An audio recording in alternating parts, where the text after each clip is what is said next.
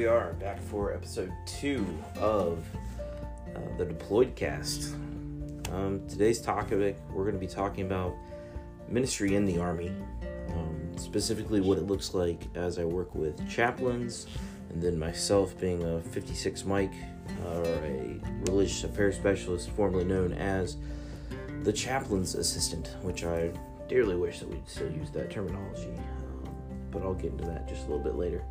Um, we're also going to kind of see what we kind of do throughout the week and how we fit in overall with like a unit or what we do and our purpose and stuff. So there's a lot to unpack here. There's a lot to talk about. Um, I won't be able to talk about everything.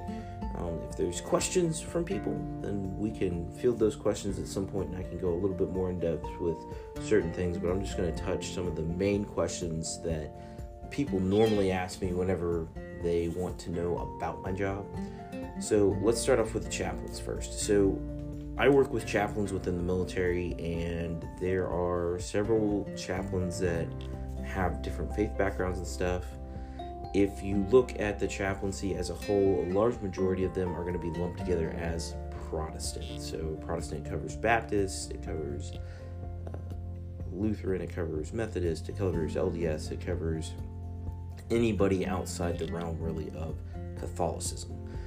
That leads me to my next chaplain, which I'll say is the Catholic priest. Um, I've worked with one of those people before. They're great individuals, congregations, just like anything else. You know, they they have good and bad sides of them, just like the Protestant chaplains do and stuff. But they'll cover our Catholic services and stuff.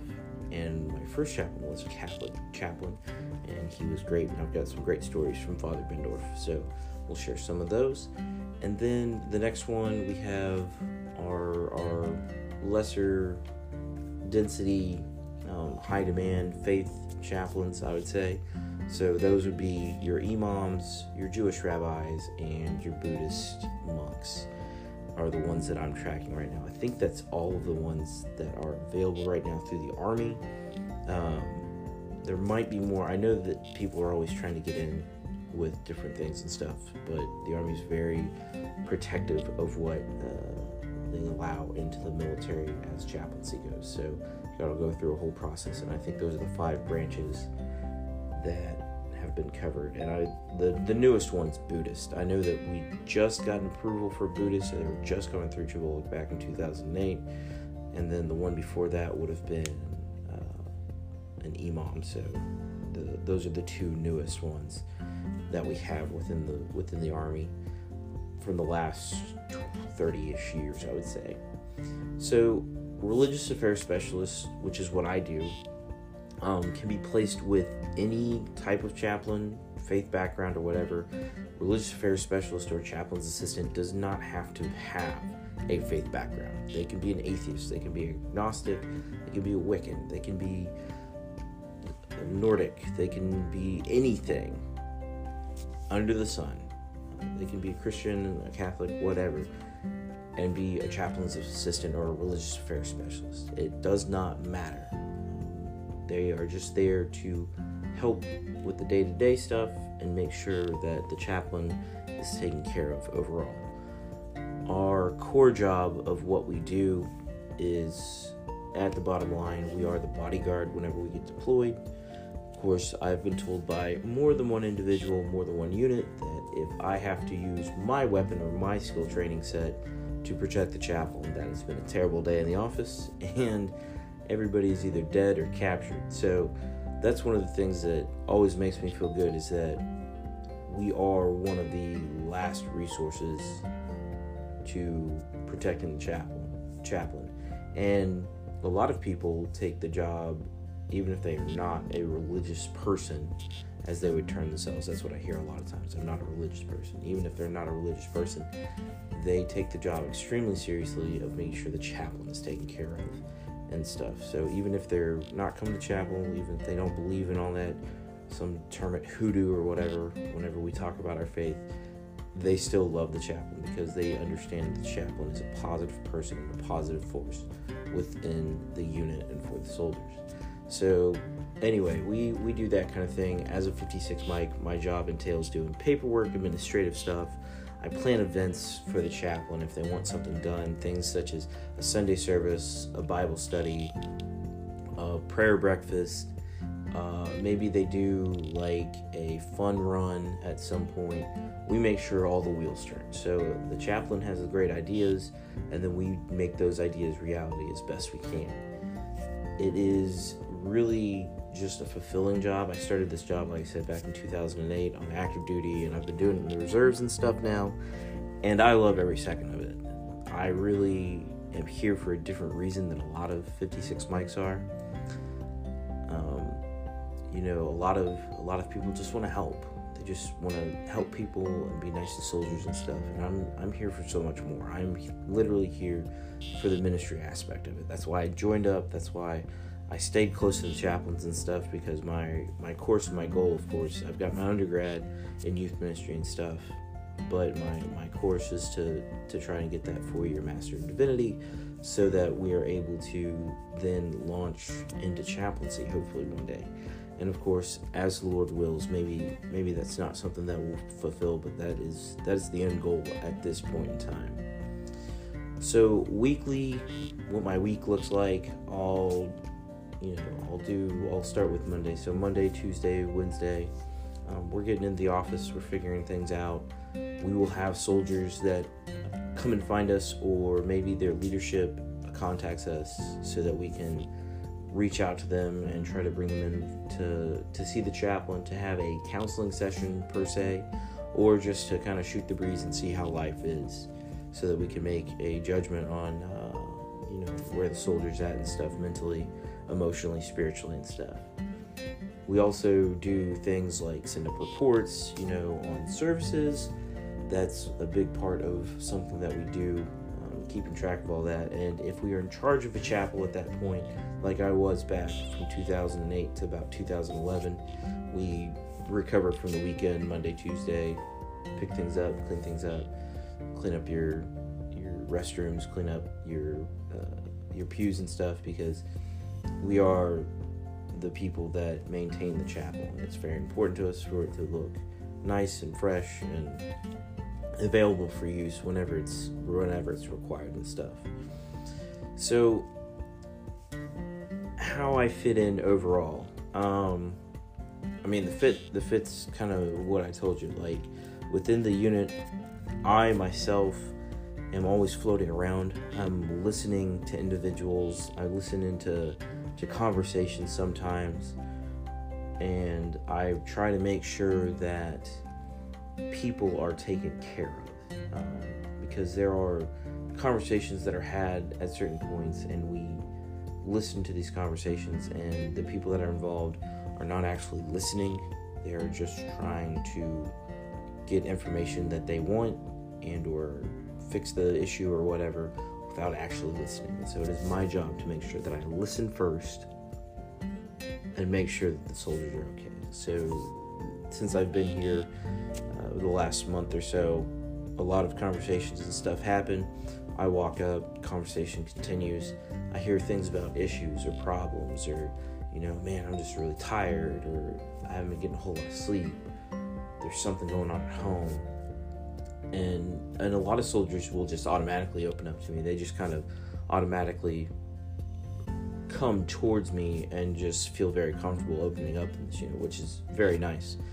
But there's a lot of times where I'm walking around and I'm listening in and stuff, and I'll go back to the chaplain, whoever I'm working with, and say, "Hey, sir, ma'am, um, this soldier over here, Sergeant so and so, Sergeant, you know, Bob, needs needs a, a little bit more than than a casual touch. Maybe we can go and find a time where Sergeant Bob's kind of by himself and ask him how his family's doing because he was saying that his wife's struggling with this, or maybe he's having a hard time with the kids as a single dad. So, you know, we make sure that we double have that kind of stuff. Whenever I go into a room, whenever we're doing training and stuff, I am constantly listening and looking to try to figure out what people's body language is like. Are they somebody that jokes a lot and they're just kind of sitting off by themselves?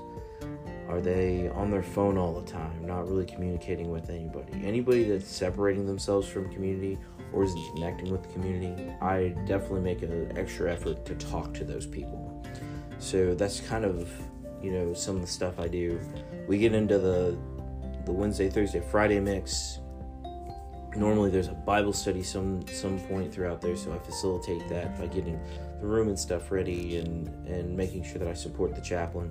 What that looks like on our deployment right now, on our mobilization while we are in Texas, is Sunday, Tuesday, and Thursday we have prayer time, and I will play a singular song on the guitar, just kind of a, a song of meditation slash mm, take a moment and get your heart right, and then we will, the chaplain will speak briefly if she would like to speak. Sometimes she just breaks us up into groups, and we will go and pray for about 30 minutes. We will take prayer requests, praises, um, teach a little bit about prayer, and then pray. And I cannot tell you how many prayer requests have been answered so far just from doing that. Um, it's it's one of my joys to say that I am being deployed with a female chaplain that is a prayer warrior, and that is something that I'll be honest. In my day and age, I very rarely see prayer warriors come about, and she is definitely that person, and it is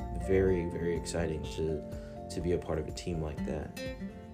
Um, and then, so we get the Bible studies done and the prayer prayer meetings and stuff.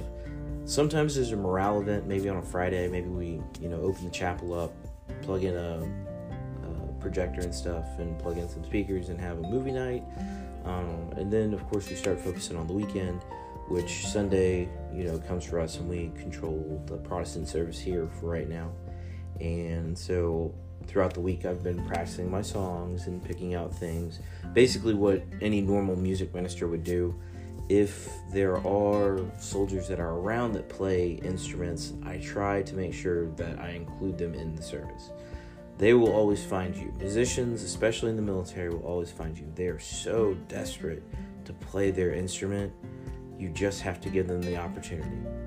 If you open that door, they will come. Um, one of the things that I used to do at Fort Gordon for the four years that I was there helping lead worship at the contemporary service, because we had AIT soldiers that made up a large majority of our congregation. Uh, whenever the weather was warm enough, I would open up the front doors of the chapel in the morning down there in Fort Gordon, and I would just start playing. I'd start picking three songs that I was going to play throughout the day, and nine times out of ten, there would be some musician that was walking around AIT land that didn't have anything to do for that morning, was brand new to Fort Gordon, hear the music, knew it was live music, and come and find me. I found so many guitarists doing that.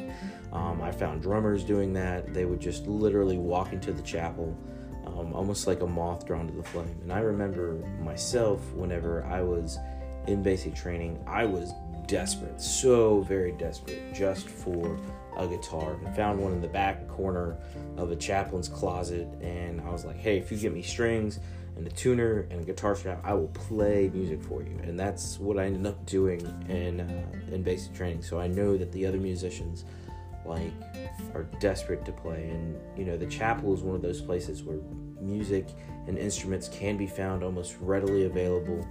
Um, for this deployment in particular, I actually went out and bought a Martin backpacker um, because of the design and stuff. If you want to look that up, just Google Martin backpacker guitar.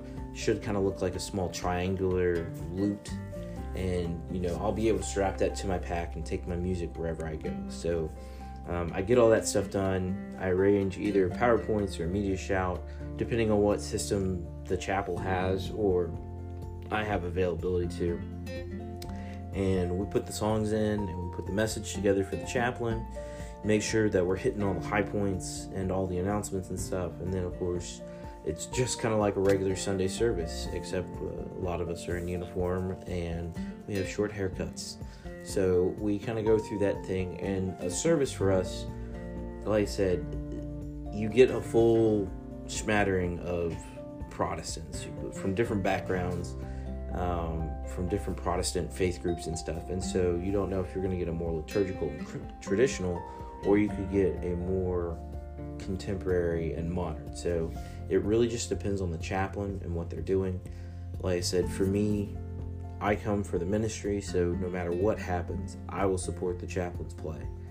Um, if they want me to play, then I can. If they don't want me to, then I don't. but I always make sure that the service takes off. Um, you know, we set up the altars, we set up lecterns, with pulpits, and you know, there's different variations uh, with different faith groups and stuff. So that's one of the things that we really look at whenever like we go through our AIT training and stuff. And it's it's a very exciting job. It's very fulfilling. We had a Sunday morning um, whenever we first got here, our first Sunday, kind of the transition for the unit that was here. They had a chaplain and a and a chaplain assistant, and they're heading out the door to Kuwait, and we were taking over the next week. But uh, that service, there's about 120 chairs, I believe, in this chapel, and 80 80 of them were filled that that chapel, and that was just a great time. I had almost a full band. I had a bass player, I had a drummer, I had a backup vocalist and stuff, and that was just a huge blessing because you know no matter what the skill set, the point is to make a joyful noise unto the Lord with all of our heart, soul, and mind. So, and that that was accomplished. And then like um, this week, uh, this weekend. Um, our Palm Sunday it is today. So we had about 42. And your numbers will always fluctuate in places like this as people come and go and they ebb and flow. Um, but yeah, so we had about 42 here, and it was a great Palm Sunday. Um, whenever I planned out my music for this week, I really focused on Luke 19, where the teachers approached Jesus, the Pharisees approached Jesus, and they said, Look, you need to, you know, calm your disciples down. And Jesus replies to them, of course, if I told them to be quiet, then the rocks themselves would cry out. So um, that's really what I focused on because I told the people this morning in the congregation that came, I said, if we cannot sing with the passion to, to drown out the rocks, then, you know, you know, why, why are we lifting the joyful noise and stuff?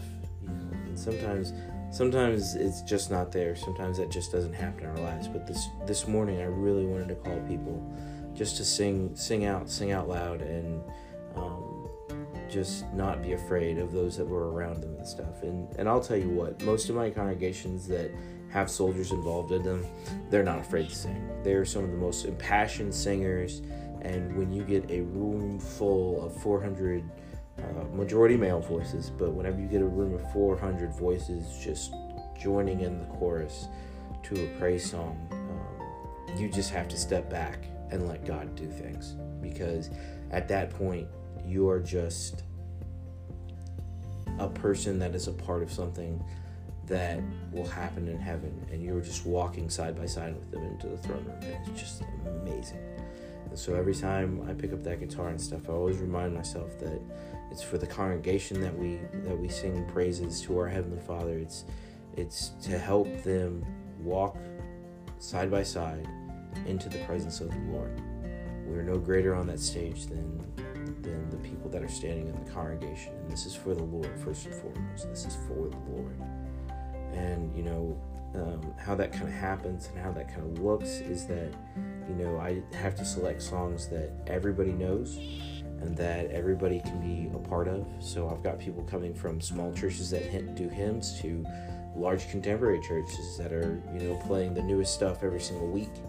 Um, to even places like Pleasant Grove, where I come from, where there's an excellent mix of uh, the hymn and the contemporary and stuff. So, you know, I take I take those lessons that I learned um, back way back when, whenever I got in the army from other chaplains, and I applied those. And so, you know, maybe maybe my sets look like um, opening song, you know, contemporary, middle song might be a hymn, and then a closing song, you know, might be something that's more modern, maybe not as contemporary. So, um, but all the songs, you know, a song will look like you know 10, 20 years old, um, something within the past five years, and then a hymn you know. Those are the three that if i if i sing something in in that variety in a, in a music set and stuff for the worship that i connect at least one song connects with the with the soldier no matter where they're from.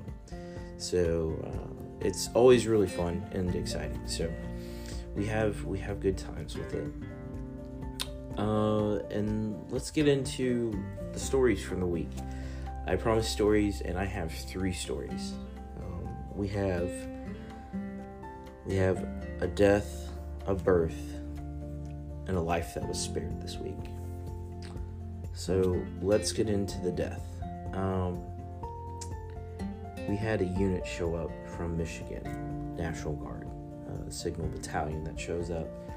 And before they get on ground, we get word that one of their soldiers, as they were coming to the unit to be dropped off for the deployment, um, died in a car accident. Um, she was sitting in the back seat of a vehicle. They got stopped in construction, and there was a individual in a truck that wasn't paying attention to the construction site and didn't see the vehicle stopped and rear-ended the vehicle she was in. She was in the back seat and was killed instantly. And a lot of the soldiers, several of the soldiers that were coming to this final send-off that the governor actually was a part of, um, drove by the accident, really didn't think much of it, and then the soldier that was very reliable, never missed movement type deals, you know, they they kind of put two and two together. The exit was right there by our house, and uh, it, it really shook this entire battalion to the core. National Guard, um, more so than reserves, but National Guard especially, because most of them, all of them are from the state. They spend a lot of time together. They spend years together. And the reserves, we get moved around every three to four years, or as promotion takes us, we can get moved from unit to unit, work with several different people um, and stuff. But in the National Guard, there's so many slots within a state, and so you might get stuck in the same building for six, seven years and know the same people for six or seven years throughout your career. And that was kind of the case with this soldier. She had been part of a company and stuff. And we went to the memorial ceremony for her, and it was put on by her chaplain and her 56 Mike. And it was a great ceremony. They had really good guidance from a senior chaplain that had covered uh, Arlington for three years, and he was here as a trainer and stuff for our mobilization stuff. And he did a phenomenal job guiding them and making sure that they put together something that was brand new for them.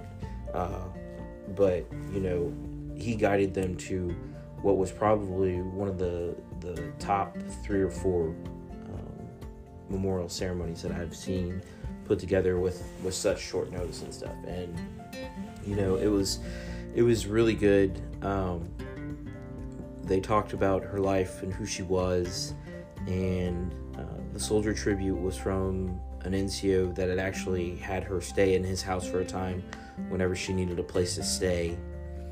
And then, uh, you know, you had the, the command teams and stuff talk about her and stuff as well and the chaplain gave a really moving speech uh, just about uh, how much of a family they were and stuff. But that's the thing with with these ceremonies, we are still reminding the soldiers as they're in the healing process that the mission still needs to move forward. And though we don't forget the soldier that passed away, we still have to carry that banner forward. And we do it in the most gracious and gentle way possible without being overbearing without shouting it down into their faces. But we do have to keep moving that message that just because somebody passed away does not mean that we can stop. And I foresee that some soldiers are going to have a harder time getting over this than others. Um, and they will need more counseling from chaplains, behavioral health specialists, or whatever.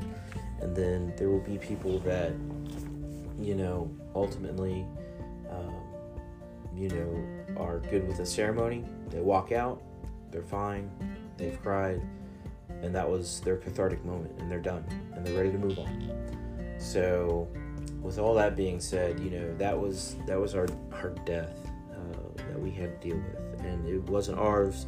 And I sat through the ceremony, and these ceremonies do not get any easier. You start thinking back through the people you've buried and the names that are on the list that hang heavy in your head and in your heart. And it's it is not ever an easy time. It doesn't get any easier. And in my mind, of course, I'm playing dozens and dozens of ceremonies that I've been a part of and services and thinking about soldiers and it really just kind of takes you back to times and places, um, and it's it's hard. It's not an easy thing, and this moment in time will be locked with these soldiers forever. Every single time they have another one of these, this moment in time will be brought back to them. So um, you got to kind of keep that in mind while you're doing these things. So, with that being said, we started on a low note, and I'm going to only go up from here. Um, our prayer night a week ago, we had a soldier that accepted the Lord as her Savior, and that was really, really awesome. Just a sweet, sweet specialist that works in our S1 shop. She she does great work. She's always positive. She she always asks me how I'm doing in the day and stuff. Um, you know, says Klaus, how's it going? And it's and it's really, really great. Um, the chaplain has been praying for for people to to really start asking that that salvation question if they've been struggling with it and stuff. And this soldier was the first one on this deployment, and um, I don't see it slowing down anytime because believe me, when there is prayer happening, things will move, and it is it's going to be incredible to watch. I, I see her as the first one, but definitely not the last. Um, but as as we move forward and stuff, I know that the chaplain will take special interest in, in guiding her and building her up and and uh, making sure that she's walking in such a way that we're strengthening this new Christian in Christ uh, the best that we can, and we're not just leaving them out there um, asking questions to the sky about what do I do now and how does this all work? And I thought life was supposed to be perfect. So um, we're really looking forward to nurturing that soldier's newfound relationship with Christ. Third story. So this one right here really gets to me. Um, we had a soldier that was feeling ill um, and was just trying to knuckle down and be be good, really good senior NCO. Just knuckle down and be the soldier that you know, pushes through. I'm just under the weather a little bit. I can make it. I can make it. I can make it. Um, and that culminated into four days of trying to push through. And then he was sent to the hospital by the command and by his leadership finally. And when he got there, um, come to find out that he's a diabetic. Never knew that. He's 41 years old. And now he's been diagnosed as a diabetic. And um, he had numbers off the chart. I think they were in the 800s or something, sugar level wise. He had an A A1C of like 10 or 11, I think. Like it was crazy. Uh, some of the stuff that he was telling us that we could share and stuff now, and um, it was it was told to him at the hospital, and then it was shared with us later that if he would have gone to sleep on that night that he went to the hospital, he would have never woken up. Um, of course, like I said, he wasn't tracking any of this, he wasn't aware of any of this, and now he has a whole life change ahead of him. Like everything is changed ahead of him. And, you know, for me, in my job, what that looks like is that, you know, we've got, you know, a soldier that's, you know, completely completely different from from what he was thinking was going to happen and stuff and so the chaplain and i are now working on resources to take care of this soldier and make sure that um, that he's he's taken care of from here on out, just with uh, resources and availability, and making sure that there's nothing more that we as a unit can do to make sure that this transition for him is as smooth as possible. Um, as you know, as he does end up getting sent home and not going on this mobilization and stuff. So these are things that we come up against. These are the, the issues, the heartaches, the struggles that that we deal with from time to time. But I cannot say enough about the life that was spared this week with him because we could have been doing our own memorial. We could have been dealing with a loss right out the door like the Michigan unit and believe me it sets a tone and you have to climb a mountain to get back on top of that sometimes and really check in on people and make sure that the healing process is taking effect and stuff and i'm very grateful at least for our 69 souls that we have on ground here that um, that didn't happen to us and that this life was spared and that he had a, a captain that finally stood up and said, Look, send the soldier to the hospital, please. Like, you know, they they knew and the leadership knew, you know. And he didn't, like I said, even though his captain finally stood up to the, the NCO and said, Look, stop trying to tough it out. We're not playing this by ear anymore. I really feel like you need to go. And, you know, the you know the BC and the command sergeant major and the XO, um, they really supported the soldier going. I mean, they we're gonna get the missions done, but at the end of the day, if the soldier's not able to do the missions, then the missions aren't going to get completed. So, and they really took that to heart, and we've just got a great group of leadership going with us, and I can't say enough about it. But you know, everybody that worked together, you know, we really saved that soldier's life, and there are angels that are walking amongst us that you know, like I said, with the power of prayer that's going on through here, with the prayer in the chapel every few days, I really believe that it's setting us up for something greater and larger than we can ever know.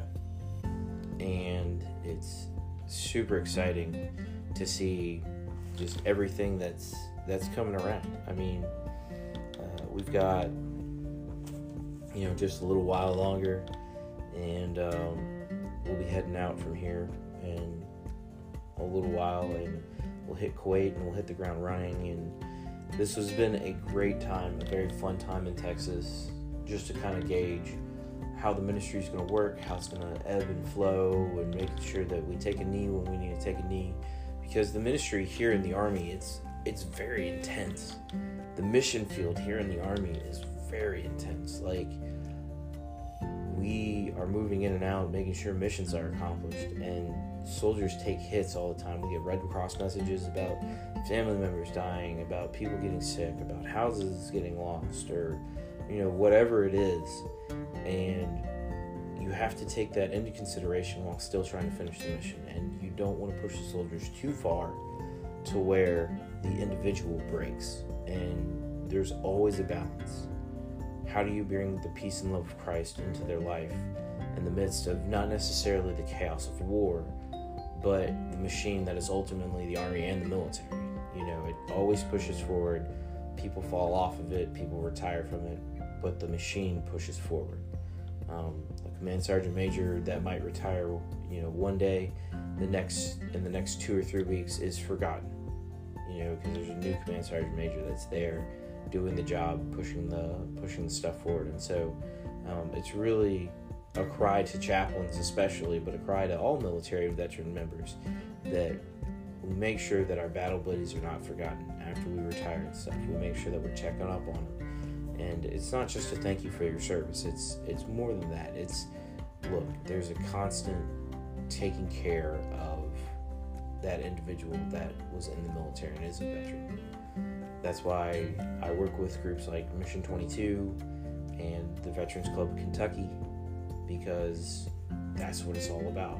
Making sure that soldiers, sailors, airmen, Marines, Coast Guard, all of them, Space Force now, um, are really taken care of and really supported even after they hang up that uniform in their closet. And those are just memories. So that's what I have for this week. Um, just a great week overall, ministry wise. Um, it was a it was a marathon week. Some weeks are some weeks are easier than others, but with the memorial and with everything that was going on with the soldier, we didn't have a whole lot of information from the soldier in my unit until a little bit later on and stuff as we're trying to get all this stuff checked off. It was just wonderful to get good news on him and stuff, and um, as always, be praying for the Michigan, Michigan National Guard folks as they push forward. Um, just, just a, a rough way to start a mobilization, and they really went through it emotionally, mentally, and so it's it's going to take some some spiritual spiritual aspects of this to heal all that. So, anyway, um, things at the home front right now the wife is entering the, the final stretches of being pregnant. So I'm just waiting for a text or a phone call at some point over the next month to where I will be piping in through the internet to watch baby Lucas be born. So we are happy about that. So far, everything's come back checked good, and um, she's just ready to get the baby out and to get a routine and life started with him as best she can. So keep them in your thoughts and prayers. Um, Eli's doing great. Um, I talked to other family members and stuff, and happy happy birthday to my sister who turned 34 on Friday, April the 8th. Sorry I couldn't be there, but of course I was with you in spirit. I hope my spirit had a steak and potato from Colby's. I hope it was good. So, anyway, song of the week this week is 10,000 Reasons. Um, just bless the Lord, O my soul. Bless the Lord, O my soul.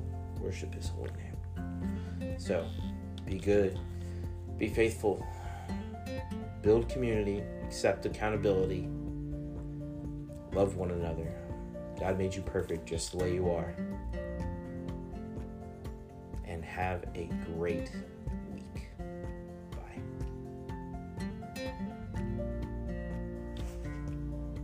Bye.